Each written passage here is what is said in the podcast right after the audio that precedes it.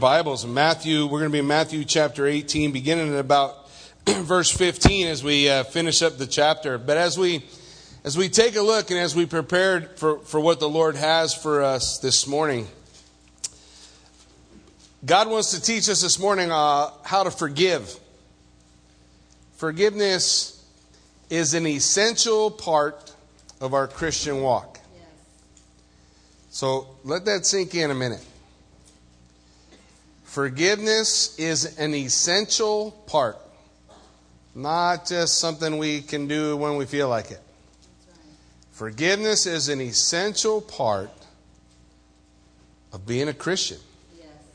What it is to walk with Christ and follow Him. And this morning, as we take a look, it's a, it's a familiar section of Scripture. Many of us may be familiar with, uh, with what the Lord lays out for us in Matthew 18, verse 15. The, the familiarity is good. The problem is we don't do it.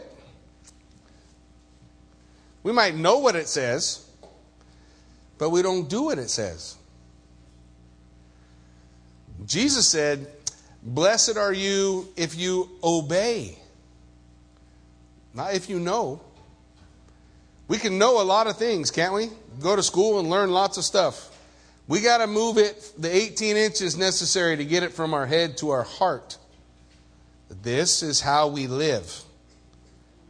That the, the thing that should be said about any believer at their, at their celebration of life as they've gone home to be with the Lord should be man, he was or she was the most forgiving person I have ever met. That's what, that's what God calls us to. That's his directions for us in Matthew chapter 18. Begins in verse 15. He says, Moreover, if your brother sins against you, go and tell him his fault between you and him alone. If he hears you, you have gained your brother. Now, there's so much in that verse that we need to talk about.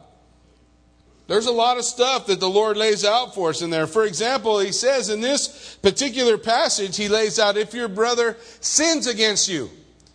Not, doesn't necessarily mean if your brother hurts your feelings or if your sister walked by and didn't say hi. Said if your brother sins against you. Not if your brother sins against the world. Which of us is not guilty of sinning in the world? All of us, right? The Bible says in the book of Proverbs, I want you to hear this. The Bible says in the book of Proverbs, a righteous man falls seven times a day. Not a righteous man does pretty good and sins once a week.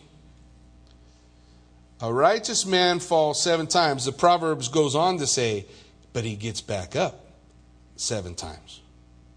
Seven times he stumbles seven times he gets up. But the scripture here is laying out for you if your brother, your sister, it's a brother or a sister, a, someone who's part of the family of faith, another person who is a believer. If there is another person who is a believer who has sinned against you personally, the scripture lays out for you this is how, this is what we're supposed to do. And if we're honest with ourselves, none of us do it. But we ought to fix that. We ought to knock it off and do it God's way instead of making excuses for ourselves. He says, if he sins against you, okay, he sins against you, it's a problem between you and this person. He goes on to say that you.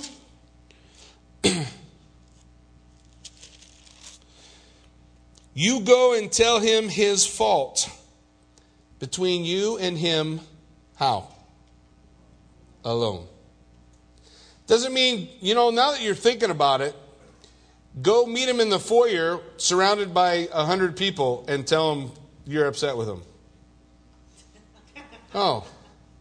What did it say? It says, You tell him his fault, the one who was sinned against. Not the one who committed the sin, the one who has the, the hard feelings, the one who's dealing with bitterness, the one who's struggling because this brother or sister caused me to fall and I'm having a hard time dealing with this. It says, you go to, to them alone and you tell them his fault. Man, when we, when we start to, to get into it, we discover that God tells us there's a right way to do confrontation. And the problem is, most of us do it wrong. Most of us do it wrong. And the Bible tells us if a brother or a sister has sinned against me and I got a problem with him, I am to deal with it. I am to tell him his fault alone, me, me and them, sitting together in a, in a room where we don't have distractions, we don't have anything else going on. I'm to tell him his fault, but the Bible also tells me how I'm supposed to do it. And therein is another place we run into trouble. There's a right way for confrontation, a, a, right way for these things to take place. There is an attitude that we are commanded by God to have when we are looking to make things right between brethren. And that's found in Galatians chapter 6. Why don't you flip over there with me? Galatians chapter 6. Just verse 1 and 2. Galatians chapter 6, verse 1 and 2. He, Paul, laying out in Galatians, he tells us the attitude that we're supposed to have in this confrontation when we tell our brother his fault, when we deal with this issue with a brother or a sister.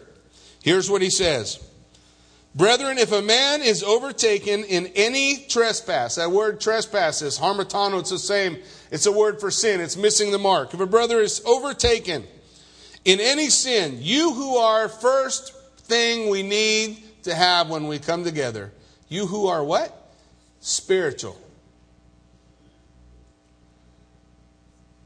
What God is laying out for us in Galatians chapter 6 is the ability to forgive and restore a brother or sister is not natural to us. It's not part of our natural makeup.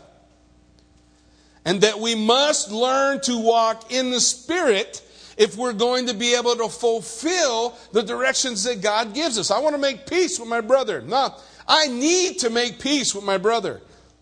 So, in order to do that, the first thing he says is, You who are spiritual. This is not something that you just do and your emotions are high and you see this person in the store and you go after him. No.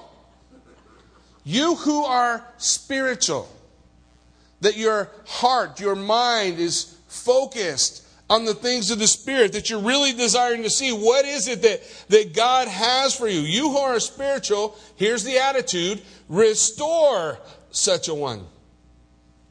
When you go to talk to your brother, the reason you are confronting him or her about this sin against you is to restore your relationship. There are a lot of reasons why we might go to tell somebody what they've done to us. The first among them is we want them to pay. I want them to hurt like I hurt. I want them to feel like I feel. I want them to, to have to, to, to deal with the angst. We want to be able to, to transfer, to translate all that pain and bitterness and frustration that we feel upon someone else. But that's not what the Bible teaches. The Bible says, here's the attitude you go to your brother. First, you are focused spiritually.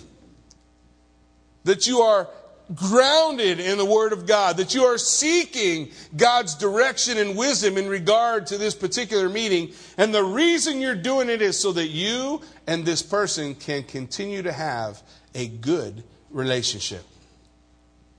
To restore a brother, to restore a sister. How do we do it? In a spirit of gentleness Literally, this, this word for restore is for setting a bone. Now, if you've ever broke a bone, you know how much fun it is to have your bone set. It's even worse if you waited a couple days to go to the doctor. Especially if he, he utters the words, uh, sorry, it was broken, but now it has begun to heal. And I, it's crooked. So um, here, chew on this for a minute. I'm going to break it and put it back in place. It's a hard thing and a harsh thing to do, but the goal is to be gentle. Be gentle. Be meek. The whole concept, the, the, antonym of this word is the word revenge. So it's an attitude that I come in restoration and in gentleness to, to gently take that broken bone. You know how gentle you move your arm when you busted it? Don't even want the wind to blow on it. And when you hand that broken bone to the doc, how do you want him to take it? Oh, thanks. Give me that thing. There you go. Man, that makes me want to sock a doctor in the ear. And some of you had doctors like that, didn't you? And you only hope one day I find you somewhere with a broken bone. No, we want to we want to restore our brother, we want to restore our sister, we want to come together with an attitude of gentleness. That's supposed to be our attitude. Galatians goes on to tell us why. Considering yourself, lest you also be tempted. Hey, the Lord is saying, if you if you don't get this right, we're going to continue to go around this mountain until you do. If you don't learn how to forgive a brother, restore a brother, come back in an attitude of gentleness, the Lord says, you'll be tested again. Try it again. The Lord says, I, I, There's more things I need to work in your life in order for you to learn this. We want to learn this. In verse 2 of Galatians 6, he says, So bear one another's burdens. Man, you ever have said to yourself, such and such, this person, that person is such a burden? Yeah? So, bear them. Bear one another's burdens. The family of God, the body of Christ, should be a safe place where anyone can come in any state, broken or not, and receive from around the, the body of Christ, the people around, the ability to be loved, for people to have compassion for, and lift one another's burdens. Pick them up bear one another's burdens. This is God's, this is His design. You want to know how to forgive? You want to know how to come to this place? Because it's pretty vital in your Christian walk that you learn how to do it. Well, the reason why many times when we come together and we say, well, if I got a problem with my brother, I'm going to take it to my brother, but I went and it didn't go very well. Well, how'd you go? Did you go in this spirit? Did you go in the spirit to restore? Or did you go in the spirit to blame? Did you go in the spirit to, to, of compassion and love like the Lord comes to you? Because that's the way we're supposed to forgive. That's the way we're supposed to forgive. That's where we're supposed to mark it. Bear one another's burdens and so fulfill the law of Christ. What's the law of Christ? That you love one another as I have loved you that you love one another as I have. Hey, this is not, this is what God is telling us to do. How He's calling us to walk. Learn to walk in forgiveness. It should, it should govern the attitude of the believers when they come together and deal with this. That we have a meek and gentle spirit when we, when we seek to confront a brother or sister who's sinned against us. That we would consider ourselves and realize, hey, I don't want to be tested or tried. I don't want to, I don't want to face the trouble of this. That we would allow the law of Christ, which is love, to rule in our life. But keep in mind, what are we talking about here? Relationship between who? Two brothers, a brother and a sister, or two sisters. This is the relationship that governs believers. If a brother who has sinned, there's no sense in trying to do this with somebody who's in the world, is there? You're not going to get anywhere. You're not going to get anywhere. This is something that we do between two brothers, believers, those who have given their life to Jesus Christ. Well, maybe you think God doesn't cover this anywhere else. This is everywhere. In fact, we're going to do a little lesson in the Old Testament. So hold your, hold your, your, your place there in Matthew, flip over to Leviticus. It's not hard to find, it's in the front. Genesis, Exodus, Leviticus, the third book. It's the third book of the Bible and the one book most often avoided. oh. You should have seen it when I did a Bible study on Wednesday nights in Leviticus. It was like the chirping of crickets. Leviticus? Oh, I definitely have something better to do than check out Leviticus. Well, let's look. Leviticus 19. In Leviticus 19, uh, verse 16. Listen, this is important. How do we deal with a brother or sister who has sinned against us? The most common way of doing it is to call our friends. Call our friends and say, You won't believe what so and so did. You won't believe what they said, or you won't believe how they've treated me, or you won't believe, and we start to build up for ourselves those who love us and care about us, who will come alongside and say, You're right, and they're wrong, and they shouldn't have done that. If I learned anything in counseling, here's what I learned, especially in regard to counseling married couples. You cannot counsel one person at a time. Well, how come? Because first something happens, and that person then turns on their video camera and begins to film. Now, you don't know what led up to it. And then they tell you, not necessarily what was said or what led up to it, but how they were feeling about what happened. And if we're all honest, if we have an argument or disagreement, and how many times has it gone, well, you said, and then the other person says, I didn't say that. Well, that's what I heard. Well, now that's what you meant. And now we're arguing about stuff we don't have any idea what's going on. None. Waste of time.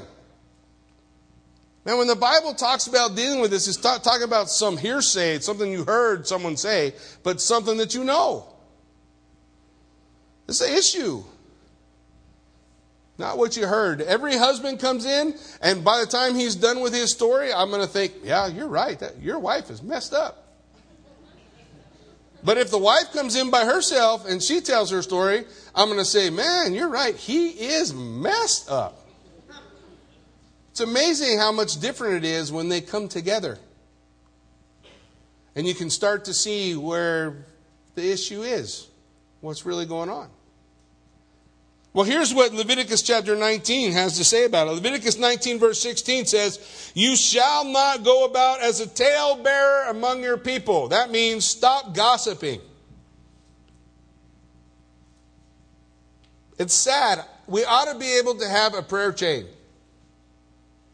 and it not be the gossip hotline. Well, how do we do it then? Well, it's simple. I call somebody and say, Hey, I need prayer. Well, what's happening? Doesn't matter. Pray for me. I am struggling, dealing with something. God knows what it is. Pray for me. He says, Don't go around like a talebearer, gossiping, nor shall you take a stand against the life of your neighbor. I am the Lord. Don't stand against your neighbor. Don't stand against your brother. I am the Lord. You shall not hate your brother in your heart. But you shall surely rebuke your neighbor. That's the same exact thing that Jesus is saying. You will surely rebuke your neighbor and not bear sin because of him.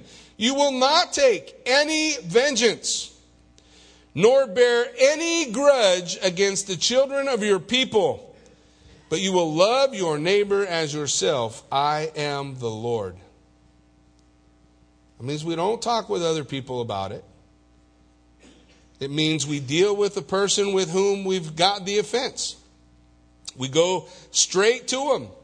And we go there not with an attitude that says, I want to take your life or take vengeance, I hate you, but an attitude of love that wants to unite uh, once again, that we wouldn't have this, this space between us, this anger and bitterness that we're dealing with. We, we're supposed to deal with this properly.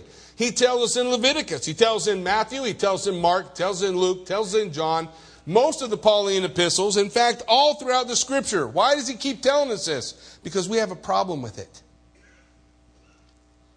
It's a struggle we have.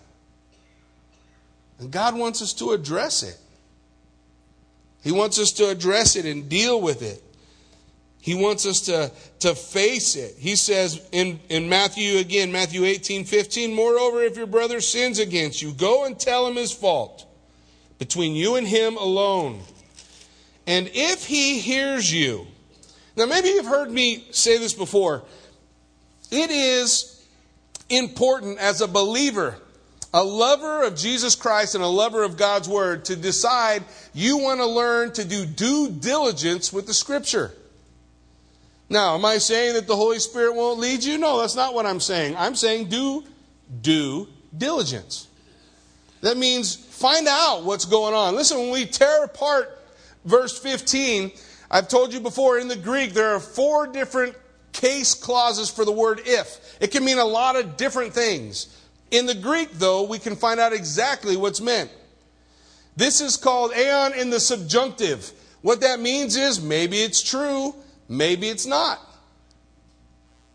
He says, if your brother hears you, what the Lord is saying, maybe what you're saying is real and maybe what you're saying is not. Maybe it's a perceived wrong and maybe it's not. Maybe it's accurate, maybe it's not. Maybe you don't have all the pieces of the puzzle. You just have your piece and it has caused you to be offended with your brother. So maybe he'll hear you and maybe he won't. And the word for hear is always defined by what follows it. So this word hear says that he will hear and agree with you. Because maybe what you're saying is true. Maybe what you're saying isn't the truth. You don't have all the pieces put together yet. But he needs to hear you. In order for there to be resolution, not just he listened, but that you guys are in agreement. He hears you. If your brother hears you, you have gained your brother. That was the point. Nowhere does he say, You won the argument. Nowhere in Scripture does it say, You cling to your rights, no matter what it does to brothers or sisters. Actually, over and over again in Scripture, it says, You lay down your rights and make peace with your brother or sister. Oh, but they've done these things to me. So, which of you hasn't sinned against God? Did God forgive you? Then you have a problem.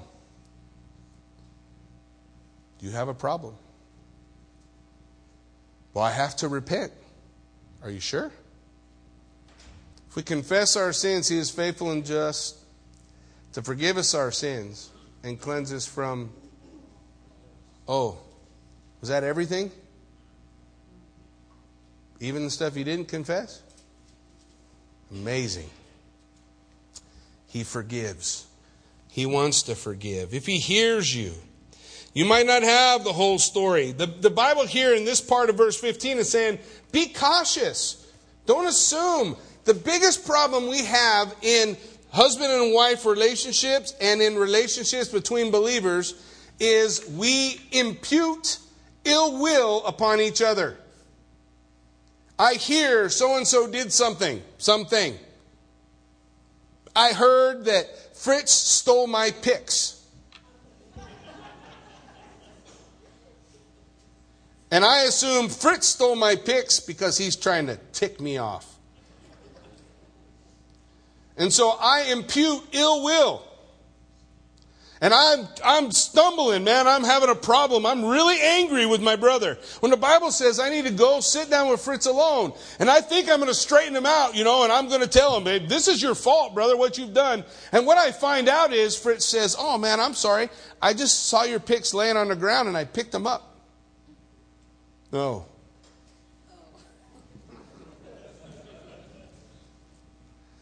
Sometimes the one who goes and thinks they're going to declare a fault finds out eh, it's not what I thought. That's why I'm supposed to go. And it's not anybody else's business, just me and Fritz. And no, we didn't really fight over picks. I don't care. He can steal my picks all day. the point is that we deal with it, that we face up to the issue, and that we're cautious going in, realizing you know, there may be more to this than what I think I know. And I want to be open because the reason I'm talking to my brother Fritz is it's more important to me that we're at peace than I have picks. Long time ago, I, I, I shared a story before. Kathy and I were going through a rough time. Don't have any money. We're saving every penny we got to try to buy a vehicle that the that Kathy and the kids will fit in. Trying to put all our so we're saving our pennies, and we went through a rough financial time. And I had a brand new truck, but I traded it to my brother. He took over payments on my brand new truck. He gave me his broken down old truck. So I was using his broken down old truck, and we're just saving our pennies, saving our pennies, saving our pennies. I find out from my father, he calls me up and he says, You know, Jackie, your brother's kind of ticked off at you. Uh, he is. Yeah, because, you know, he never made any payments on that truck that you gave him, and so they repoed it. And that's my problem. How? Well, he feels like you got his truck and never had to pay for it. I gave him a new one. Yeah, he don't see it that way. So we had 500 bucks in the bank to buy a piece of junk station wagon that we wanted to buy. It was hilarious. And I come to Kathy and I said, "Hey, my brother's mad at me, and I can make it right if I just give him that 500 bucks." we'll have peace. And she said, His own fault.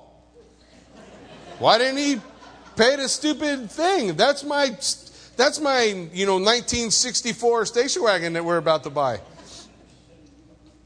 And I said, No, it's more important to me that me and my brother have peace than I have a new car. I don't care. So I gave him a 500 bucks. Nowhere in the Bible does it tell me, Jackie, make sure you're always right in every situation. It does tell me, in as much as it depends on you, be at peace with all people. So I made peace with my brother. And I didn't harbor no ill will. I don't care about it. It's more important to me that I have a loving relationship with my brother today and at that particular time, my brother wasn't necessarily walking with the Lord. Today, he's walking with the Lord. Hey, we're, we're stoked. We're stoked for that. Nowhere does the Bible tell me I have to be right. And I have to claim to my rights. And I have to say, no, they, he's wrong. He's wrong, and I don't have to give him a nickel. But I'd have lost my brother. What would you give for your brother? What would you give for your sister?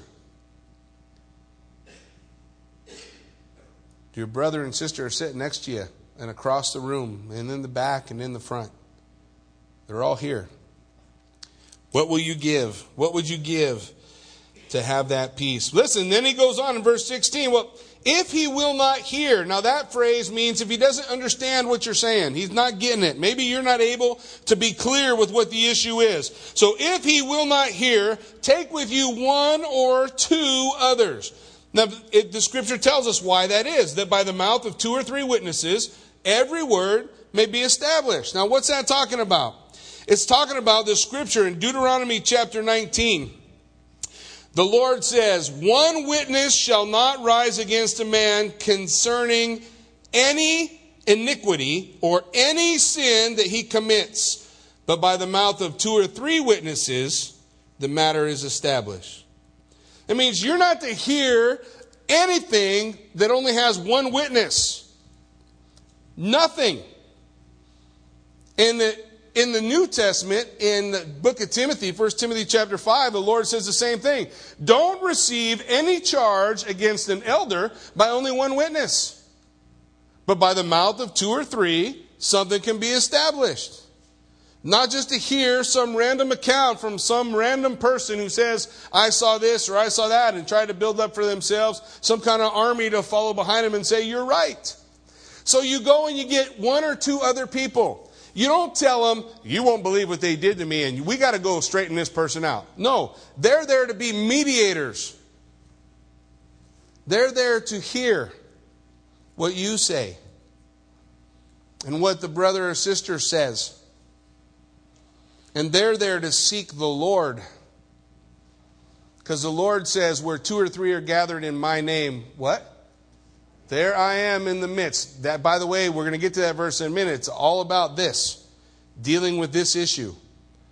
You gather two or three in my name, and the Lord says, if they seek me, I'll guide you.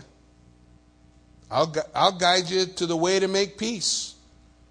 So it says, bring one or two others so that you might have two or three, and they come together and they make peace. And if he refuses to hear them, he still doesn't hear them, then it says, tell it to the church. That becomes a bigger issue. Every step, the issue grows. Tell it to the church. But if he refuses even to hear the church, let him be to you like a heathen or a tax collector. Now, you, this is where it's important that we understand the Hebrewness of the Word of God. The Hebrewness of the Word of God. Because the Hebrewness of the Word of God, he uses the term heathen and tax collector. What's that mean? Treat them like somebody you don't really want to hang out with. But it doesn't mean stop loving them. It doesn't mean stop reaching out to them. It just means you need not to have the kind of fellowship that you would normally be having with a brother or sister. Somebody who's on track. You stop thinking, you know what, they're acting like this, but, but um, you know, maybe they're not saved. You know, it's possible to come to church every day of your life and not be saved. You didn't get saved by coming to church. You got saved by giving your life to Jesus Christ. And when you try to work through the things that Jesus tells us to do and you can't gain any ground with someone that you think is a brother, the Bible says stop assuming he's a brother. Don't assume they're a brother. Treat him like a heathen and a tax collector. Shouldn't be your closest friends, should not be heathens and tax collectors. Doesn't mean you don't love them, doesn't mean you don't reach out to them, doesn't mean you don't want them saved. Doesn't mean that you break off total communication with them and excommunicate them from the church. It's not what it says. Treat them like a heathen and a tax collector. In those days, nobody was inviting the tax collector over for dinner. How come? Because he was a tax collector. You stayed as far away from him as you could get. We see an example of this lived out in the church in 1 Corinthians. 1 Corinthians, a man who's caught up in a trespass is confronted with his sin and he's put outside of the envelope of fellowship. And in 2 Corinthians, Paul says, hey man, he's repented. Do what? Restore him. Let him in. He's right. He's come around.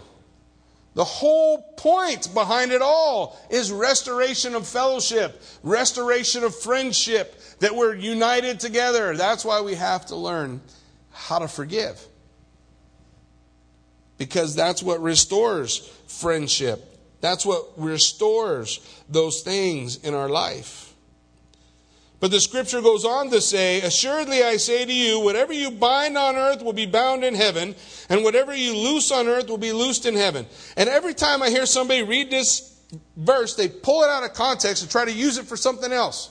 What are we talking about? We're talking about dealing with problems between brothers and sisters, right? We're talking about the church. We just read a verse about the church, right? And how the church, when they bring this issue before a brother or sister, that that church is, this verse is saying, needs to be governed by the Word of God and what God's Word lays out for us in submission to Him, not just randomly doing what they think is right. Because whatever you bind here will be bound in heaven. Don't think about it backwards. We think about it backwards. That means I'll say, bind it here, and he has to bind it there. No, no, no, no. Listen, whatever is bound here will be, is already bound in heaven. Because God's word has told me this should not be permitted.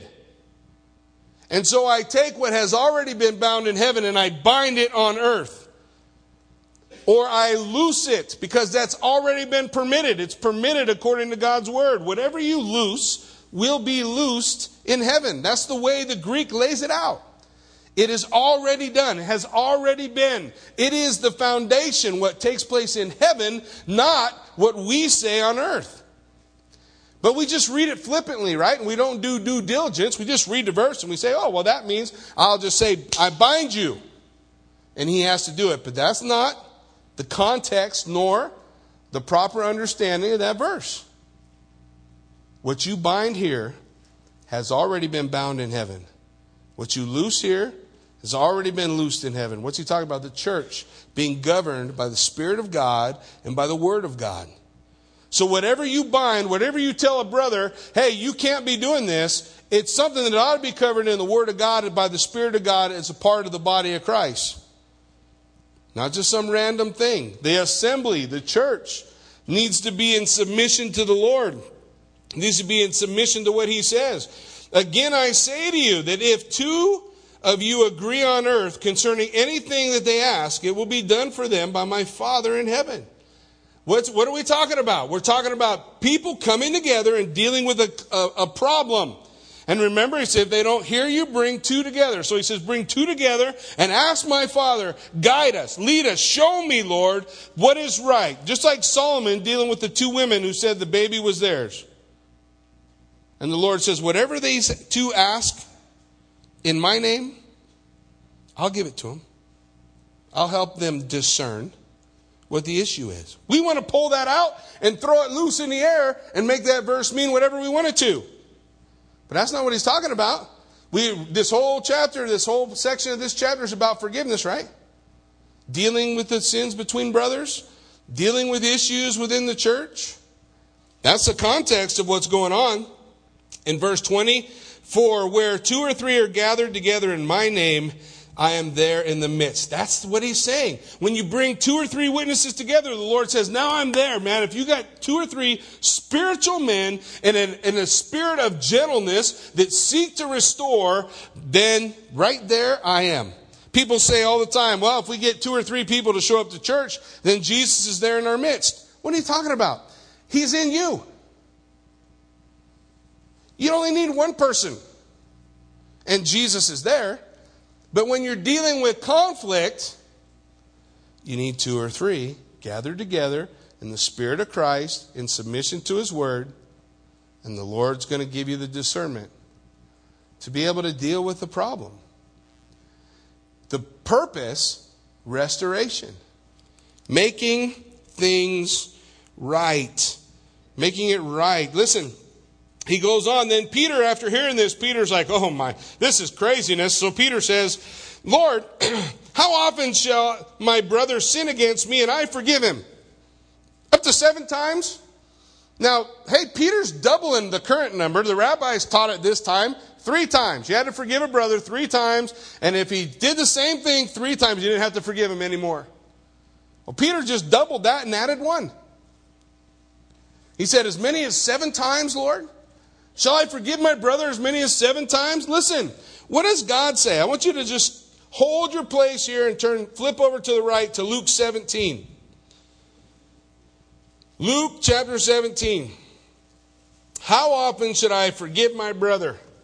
How often should I be willing to forgive him? Because really, the reason why we struggle with forgiveness is well, what if he does it again? What if, what if he continues to do it? What if he keeps doing the same thing over and over again? I mean, surely at some point, I don't have to forgive him anymore, right? Well, Luke chapter 17, beginning at verse 3, says, Take heed to yourselves. If your brother sins against you, rebuke him. Right? That's what we're talking about, right? Go to him alone and declare to him his faults. That's the same word, rebuke. Go to him and rebuke him. Scripture goes on to tell us, and if he repents, forgive him. And if he sins against you seven times a day, and seven times returns to you saying, I repent, forgive him. Now we might say, you know what? He keeps doing this over and over. I must see fruits of repentance before I forgive. That's not what he said. He said, if he repents. He says, I repent. I'm sorry. Forgive me. You forgive him. Doesn't matter. Forgive him. This is a brother, right? Brother or sister comes before you and he says, Hey, man, I, I, I've done this over and over and over again. And I come to you and I say, Man, I, I, I, you, I can't believe I rebuke you. I say, You've done this thing to me. It's a sin. It's not okay. And he says, You know what? You're right. I'm sorry. And he does it seven times in that day. He said, the Lord said, forgive him. Forgive him because your lack of forgiveness does not hurt him, it hurts you. It disrupts your relationship with God. It disrupts your relationship with other people. It disrupts your life. And Jesus said, The Son has come to set you free. But as long as I put myself in bondage to unforgiveness, I'm in chains. And I won't be free. Forgive. Forgive. And forgive again. Ephesians chapter 4, verse 32 says, Be kind to one another, tenderhearted, forgiving one another, just as God in Christ forgave you. Willing to forgive no matter what? Between brothers and sisters. I'm not talking about the world. I'm not talking about somebody who done you wrong in the world. I'm talking about a brother. And I'm talking about a sister. This is how we're supposed to deal with it. Well, Jesus answers him and says, I do not say to you up to seven times, but up to 70 times seven. And then he tells a story to confirm it. What's he saying? Therefore, the kingdom of heaven is like a certain king who wanted to settle accounts with his servants. The kingdom of heaven. Now, the whole book of Matthew is about the kingdom of heaven. What does it take to enter into the kingdom of heaven? The scripture lays out for us. Therefore, the kingdom of heaven's like this king. And when he had begun to settle accounts, one was brought to him who owed him 10,000 talents. The, the, the concept talent in Greek is the highest value of money. It doesn't matter what kind of money you want to put on it. 10,000 talents in the Greek is an insurmountable number. It's probably a bigger number than most people could ever earn in an entire lifetime of debt. It is humongous. You are not wrong in saying he, he owed like $10 billion to this guy. It's the same concept. He has 10,000 talents. But he was not able to pay, and so his master commanded that he be sold, and his wife, and his children, and everything that he had, and that payment should be made. And the servant therefore fell down before him, saying, Master, have patience with me, I will pay you all. And the master of that servant was moved with compassion. See, that's part of our problem. How many times in Scripture does the Scripture tell us that Jesus was moved with compassion? That he heard some issue, some story, and his desire was in some way to be able to reach out and help. That's what it means to be moved with compassion. This incredible debt is owed, and he's moved with compassion. So, what happened? He released him and forgave him the debt. Now, he didn't make opportunity for him to pay, he just forgave it. You don't know nothing, you're free. Well, the story goes on. Then the master, or then the servant went out and found one of his fellow servants who owed him a hundred denarii. That a uh, denarii stands basically for one day's wage. So he owes a hundred days' wage against ten billion dollars. He owes a, a hundred days' wages. And he laid hands on him and took him by the throat. You hear what's happening? Well, even the master didn't do that to him. And he said, Pay me what you owe. So his fellow servant fell down at his feet and begged him, saying, Have patience with me, and I will pay you all. But he would not. Would not what? Would not have patience, would not have compassion, would not have love. He would not forgive. And he went out and threw him in prison till he would pay the whole of his debt. So when his fellow servants saw what he had done, they were very grieved, and they came and told the master. And this master, after he had called him, he said to him, You wicked servant. What made him wicked? His unwillingness to forgive. You wicked servant, I forgave you all that debt because you begged me. Should you not also have had compassion on your fellow servant just as I had pity on you? And his master was angry and delivered him to the torturers until he would pay everything that was due him. Well, I wonder what that means. Oh, no, we don't have to wonder. Verse 35 So my heavenly Father also will do to you if each of you from his heart does not forgive his brother his trespasses. Not from his words, not with his mouth, if he will not forgive from his heart. Who are we talking about? His brother, a believer, part of the family of God. Listen, when your body has parts within it that are fighting against one another, you're sick. The body of Christ is not sick. But when believers behave this way, that's how the body is acting. Man, we're, we're sideways, we're twisted, we're messed up. Man, we, we've got to learn to forgive. We've got to learn to let things go. Colossians chapter 3 kind of closes this concept out for us. In Colossians chapter 3, at verse 12, it says, Therefore, as the elect of God, holy and beloved, put on tender mercy and kindness and humility and meekness and long suffering and bearing with one another and forgiving one another. If anyone has a complaint against another, even as Christ forgave you, so also you must do. We have got to forgive. We got to let it go. We don't get to hold it. We don't get to keep that little fire burning in our heart of anger toward a brother or sister. We are called to let it be. Forgive one another. Set each other free.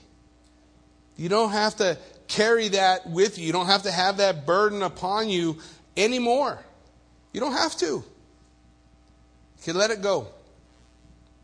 When I was 13 years old, I got invited to go do a special camp for, for kids, special needs kids. It was guys that were like uh, uh, autistic, just like my son Joe, and struggled with autism. And I was trying to do something good, so I said, "Yeah, I'm going to go." And there's this weekend, and this weekend with uh, three kids with autism, and then there was myself and the guy who who runs the camp. But you know, the guy who runs the camp turned out to be a child molester. And for three days, it's just me and him and three autistic kids. I don't know. I never heard of that person like that before in my life. I don't know what that is. I couldn't understand why that first Friday night he was wanting me to drink. You know, he said, Have you ever had any brandy or something? And he was trying to pour glasses. And, and so for this whole weekend, I'm trapped in this house with this guy, never told a soul.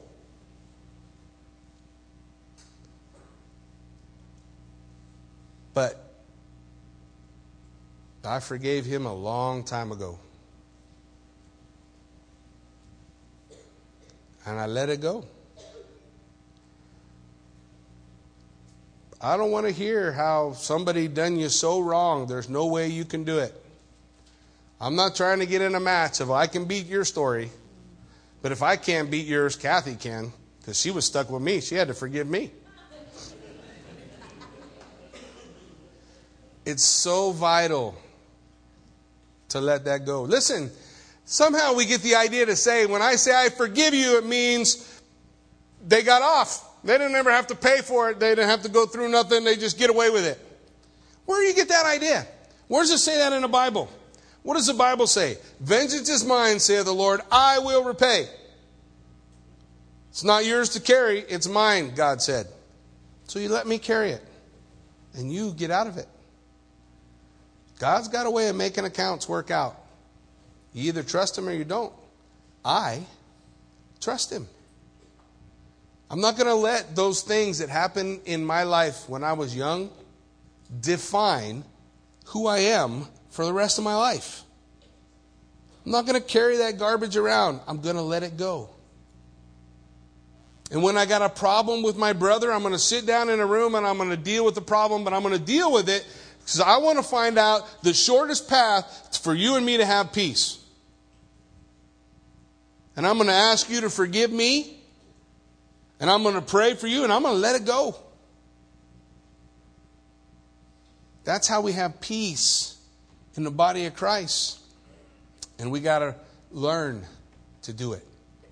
This morning we have an opportunity to, to take the Lord's Supper. So I'm going to ask the worship team to come on up and we're going to enter into a time of worship. And as we do so, you know as well as I do, Jesus said, if you come to the altar and there you realize you have a problem with a brother or you have a problem with a sister, man, you need to make it right. If the Lord has laid someone on your heart or some issue in regard to forgiveness that you haven't dealt with. I'm not saying don't partake of the Lord's Supper, and I'm not, I'm not thinking that's what we're talking about here. What I'm saying is do it the way God's Word says. I can't do it in here because it wouldn't be me and you alone. But it needs to get done. It needs to get put to bed. Folks, we got a world out there lost like crazy. We got a crazy president who says that his belief, his faith, is guiding his policy decisions. What? What faith? No, my faith, my Christian faith guides this part. And then he goes on to say, and, and then the uh, Muslim faith guides this part, and then the Jewish faith guides this part. And he's just picking and choosing. The world is lost and, and circling the drain, and we have to get into it.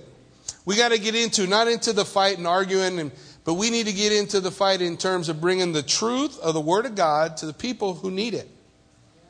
But we can't do it if we're fighting amongst ourselves. So lay it down. Make peace. And allow God to do His perf- perfect work in our life. Amen?